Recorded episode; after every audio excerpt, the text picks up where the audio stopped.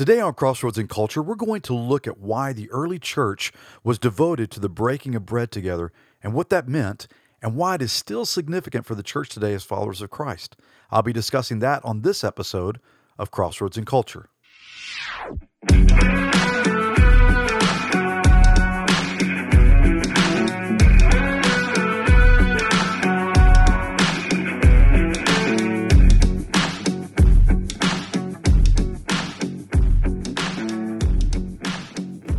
Thanks so much for joining me on this episode of Crossroads and Culture, where life, ministry, and culture meet. Over the last couple of episodes, I've been discussing with you the early practices of what the apostles and the disciples were devoted to as the church. Uh, we looked at them being devoted to the scriptures they were devoted to the fellowship. The koinonia is the word that's used in the Greek language that speaks to them not just sharing a meal together, but really doing life together. They, they were real with one another. They were vulnerable with one another. They encouraged one another. They edified or built one another up according to the scriptures.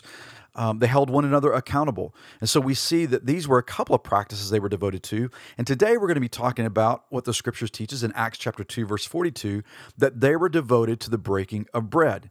We're going to look at what, what the significance of that is and what it actually meant, and why that is important for us today to continue this practice of the breaking of bread, or as, as we will call it, and Paul talks about this in 1 Corinthians, the Lord's Supper or communion. So we get this, the practice that the apostles and the disciples um, did within the early church was because of what Jesus had taught and the Last Supper that Jesus shared with his disciples before he would be arrested, tried, and then crucified. And it's recorded in the Gospels, but in Matthew 26, I, I want to read what Jesus says and what Matthew records in Matthew 26, verses 26 through 29. Listen to what it says. Now, as they were eating, Jesus took bread, and after blessing it, broke it and gave it to the disciples and said, Take, eat, this is my body. And he took a cup, and when he had given thanks, he gave it to them, saying, Drink of it, all of you. For this is my blood of the covenant, which is poured out for many for the forgiveness of sins. I tell you, I will not drink it again of this fruit of the vine until that day when I drink it new with you in my Father's kingdom. Now, again, when we read this in the book of Acts, Acts chapter 2, this being a practice of the early church, we see this continue to, to, to uh, be true of the church as Paul writes uh, in his letters, specifically again to the church in Corinth, is that they were devoted to this breaking of bread. And what it meant was they were devoted to meeting together as they remembered uh, what Christ had done for them in his crucifixion. Um, and in this Last Supper, the Lord's Supper, that they experienced together. They were also devoted to allowing the Spirit of God to examine their hearts before the breaking of bread. We're going to see that in just a moment in a passage that Paul writes again to the church at Corinth. They were devoted to remembering the sacrifice of Jesus for the forgiveness of sin. And they were devoted to the proclamation of the gospel and this confident hope that they had in the return of Christ.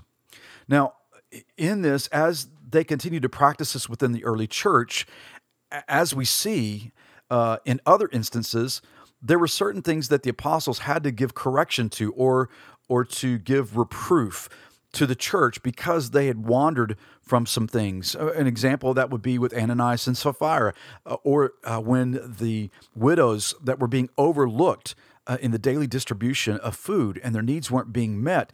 There were issues within the church that they had to address as the apostles. And as the church continued to grow, as you can imagine, there were other issues that they were going to have to address as well. And that was true in the church in Corinth. The church in Corinth was a a, a messed up body of believers, as we all are. I mean, we realize that there is no perfect church.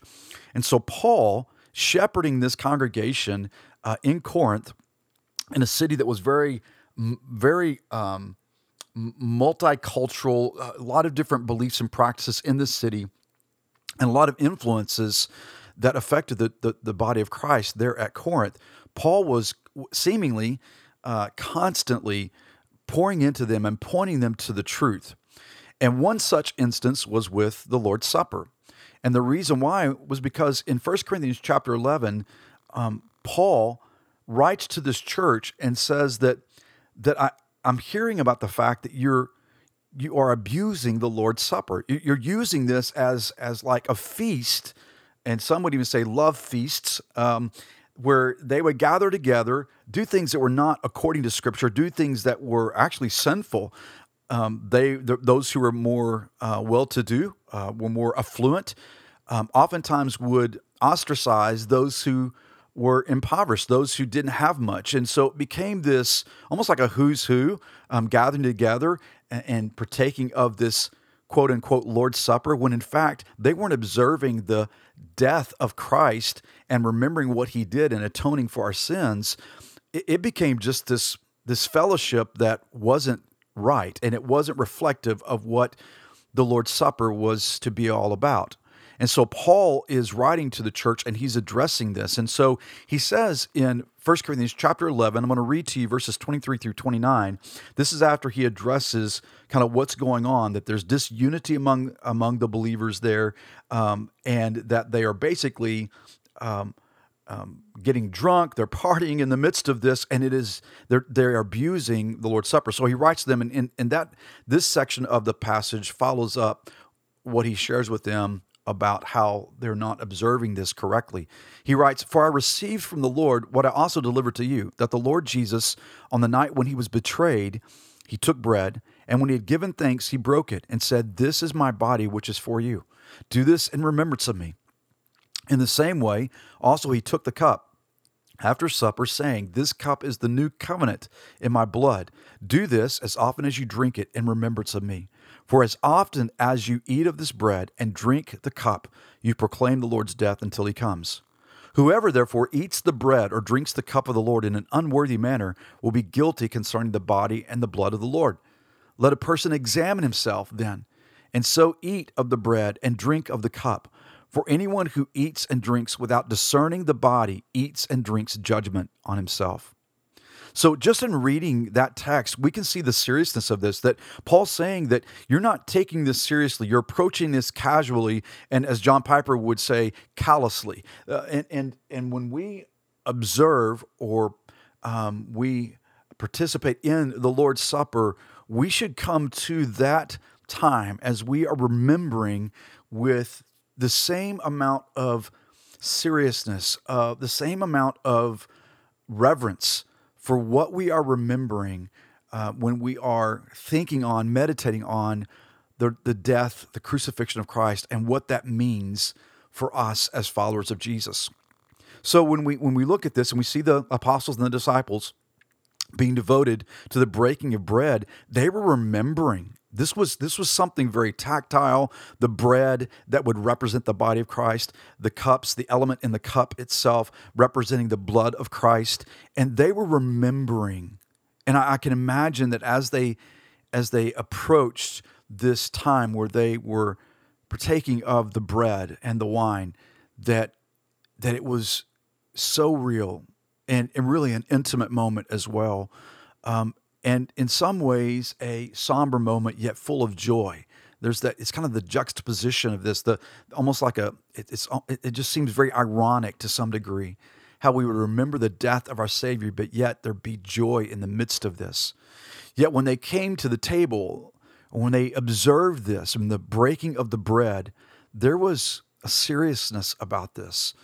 And so for us as the church as we partake in the Lord's Supper, what we call the Lord's Supper. Paul addressed it as that as well, or, or referred to it as that in 1 Corinthians chapter 11, or communion, or the sacrament.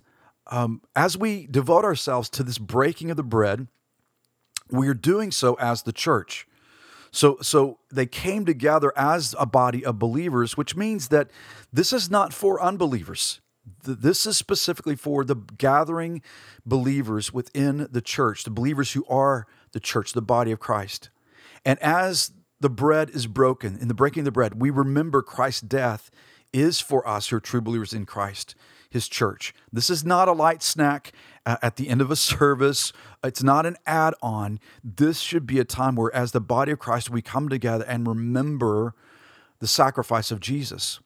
And before we do that, as we see in what Paul mentioned to the church at Corinth, we should ask God to examine our hearts. Now, we don't see that in Acts chapter 2, but Paul mentions this. So it stands to reason that as they came to this time and this place where they would gather together and remember the death of, of our Savior Jesus, that there would be an examination of our hearts by the Spirit of God, which, which helps us not approach this casually or callously, but we begin to approach this with reverence, with fear, with humility.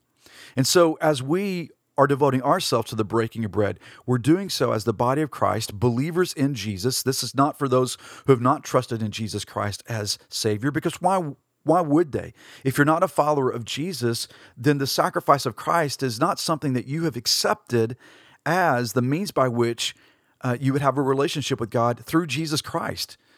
You, you may believe that Jesus died on the cross, but you may never have turned from sin, repented of sin, confessing, repenting, and turning to Him for the forgiveness of sin and surrendering your, your, your life to Him as Savior and as Lord. If you've never taken that step, then the breaking of the bread and what it, what it symbolizes and what it, what's significant about it really has no meaning to you. It may be something that, that's like a, a, mental assent, something that is intellectual, but there's been no transformation of your life whatsoever that shows that you have gone from confessing your sins and repenting of your sin to following after Jesus as, you, as you've surrendered your life to Him. So when we come to the, the Lord's Supper, when we are breaking bread together as the body of Christ, we're doing so as brothers and sisters in Christ who have surrendered our lives to Jesus as Savior remembering his death as the payment for our sins that we might have life, eternal life, and a relationship with God the Father, being reconciled to the Father.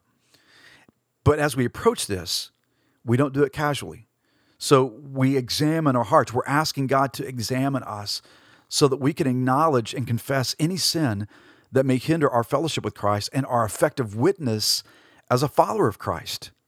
Um, so, so in other words, we we don't approach the Lord's Supper or communion, the breaking of bread, in a, in a very lackadaisical way, in a very, um, again, a very casual way, but yet with a contrite heart that finds joy in all that's been purchased by Christ on our behalf for God's glory and and for our good. You know, it may be that that one of the things that that you might consider um, allowing God to use to examine your heart by His Spirit is obviously the Word of God. In Psalm 139, verse 23 and 24, David writes this and he says, Search me, O God, and know my heart. Try me and know my thoughts. And if there's anything, anything in me that's not of you, I'm paraphrasing that. But if there's anything in me that's not of you, that's wicked, that's that's displeasing to you, that that is sinful, then show me and lead me in the way that is everlasting. In other words, God, would you just reveal to me what's going on inside of me so that I can confess that to you and repent of that sin because I want to be pure before you. And the truth of the matter is, we need God by His Spirit and through His Word to examine our hearts because we're never as honest with ourselves as we would like to think we are. I was recently taking my oldest grandchild, our, our grandson, to Chuck E. Cheese. Uh, you know, it uh, it's still a thing. In case you're wondering, um, COVID did not kill uh, the rat. Um, uh, it's been affectionately called the Rat Casino, uh, which you know we're not obviously uh, for cas- casinos, but but as we're going to Chuck E. Cheese, um, my grandson and I were, were having this conversation, and and he's so smart and and he's sensitive i believe to the things of god. And so in our conversation we were talking about hearing from god and listening to god and he even said he's six years old and he says that god speaks to us by his holy spirit. And i'm like yes that's exactly right. And i said so what what's god been saying to you? And he said you know i don't really know. And i said well sometimes there are things that may keep us from hearing uh, from god.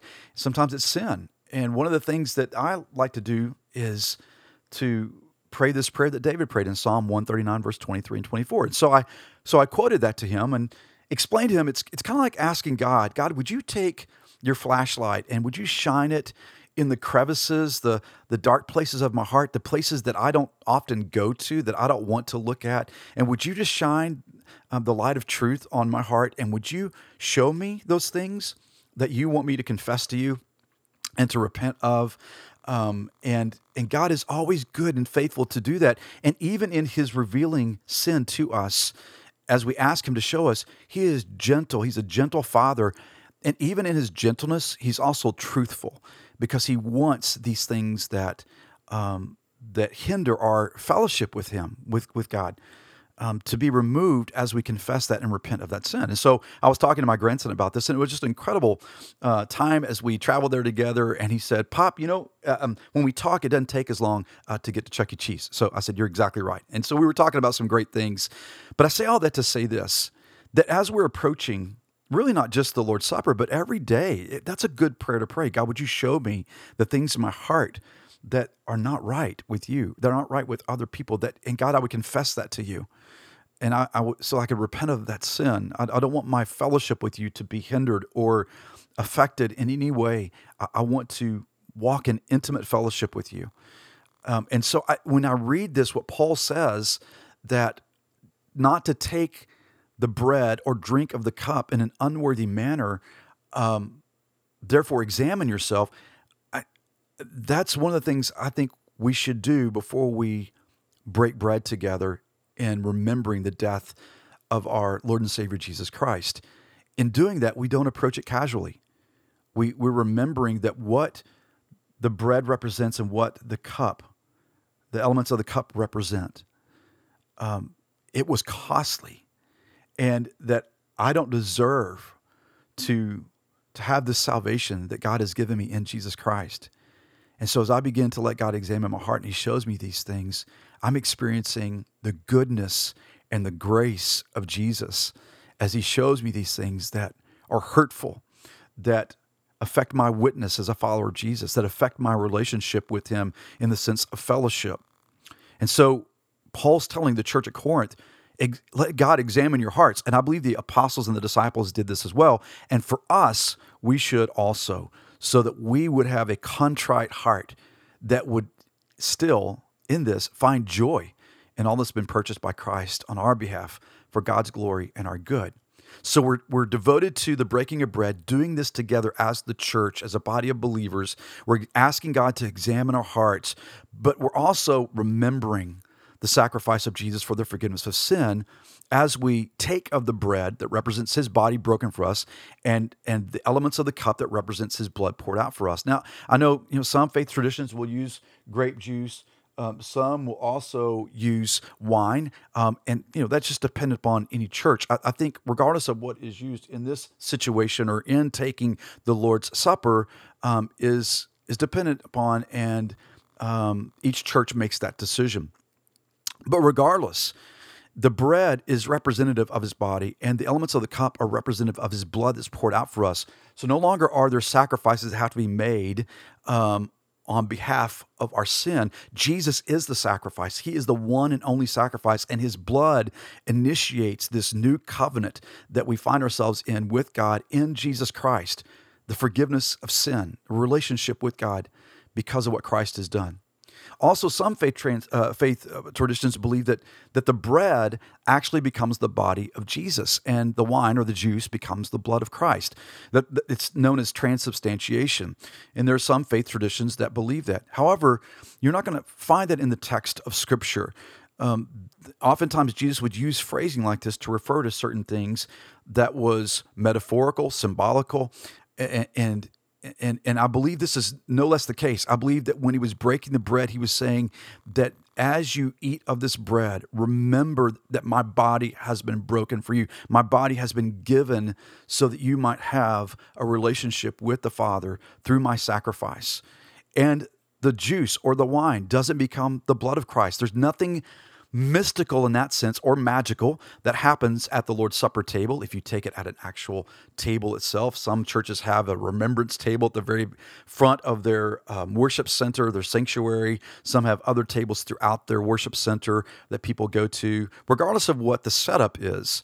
Um, nothing magical happens there. But I do believe that by the Spirit of God, by His Spirit, He's present. But the bread does not become His physical body, nor does nor do the elements of the cup become His blood. It's it's a time for us to remember, to reflect, to meditate. Uh, It's not a it's not a time that we think, okay, we get a snack uh, in between, you know, songs or whatever. This is us remembering what Jesus has done in purchasing our salvation, the atonement, the payment for our sins, that we might be reconciled to the Father, that our sins might be forgiven, and that we might be in a right relationship with Jesus because of what he's done on the cross.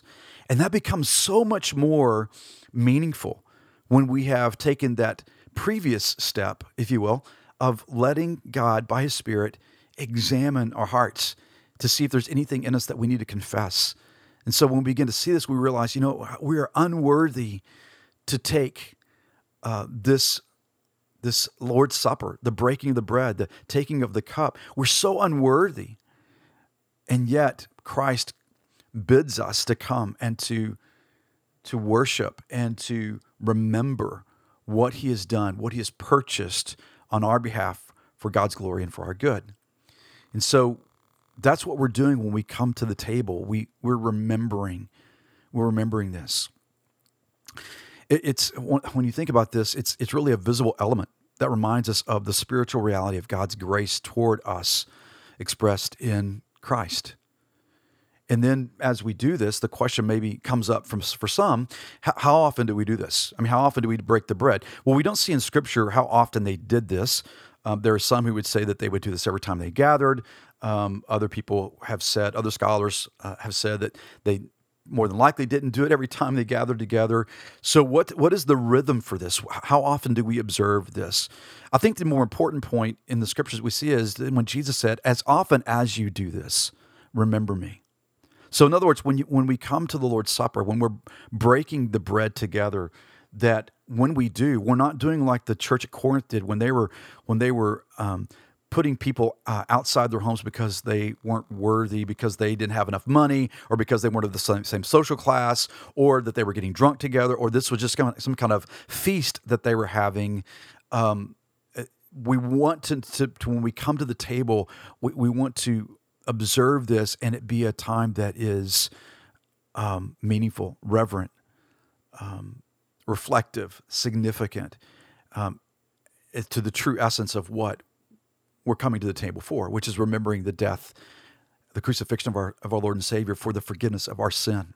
And so, how often do we take this? I think that's dependent upon the church that you attend. Some churches, and under the, the faith tradition I grew up in, uh, we would typically do it once a quarter. So, basically four times a year. In my personal opinion, I think that's too few of times. Um, but you may have, you may be perfectly okay with that. And there's nothing in Scripture I can say that that makes it wrong. Um, and that's your preference, perfectly fine. Um, some take it weekly. And again, I would say that's that's fine too. I, I think I think on both sides of that, you would say if you do it every week, does it become more liturgical and more methodical, where it's just something you do rather than truly remembering what Christ has done. Now, obviously, every day we should be thankful for and remember and reflect on the goodness of God and what He did for us in sending His Son Jesus for the forgiveness of sin. Absolutely, every day we should we should remember that. Every week that we gather together, the, the message that's preached should elevate um, the gospel of Christ. It should elevate what Christ has done for us by way of the cross. It should it should it should point us to this gift of salvation that we have in Jesus. Um, but when we take the Lord's Supper, the thing we want to be careful of is it doesn't become ritualistic uh, in the sense that it loses its significance, which the supper in itself and the element of of the bread that's symbolic of the body of Christ and the, the element of the cup that's symbolic of the blood of Christ, it never loses its significance. It's not the issue of the actual devotion to the discipline or the practice. It's it's an issue more with our hearts. And so if you could do that weekly, then I would say absolutely. The flip side of that also is when you do it so infrequently is we're not remembering enough. So I, whatever your cadence may be, it may be once a week, it may be once a month, it may be uh, twice a month, it may be once a quarter, whatever it may be. The, the most important thing is that we remember the significance of the breaking of the bread and that we that we reflect on this and we and we we don't treat it casually. So so as often as you eat of this, as often as you drink of the cup, um, we are remembering what Christ has done.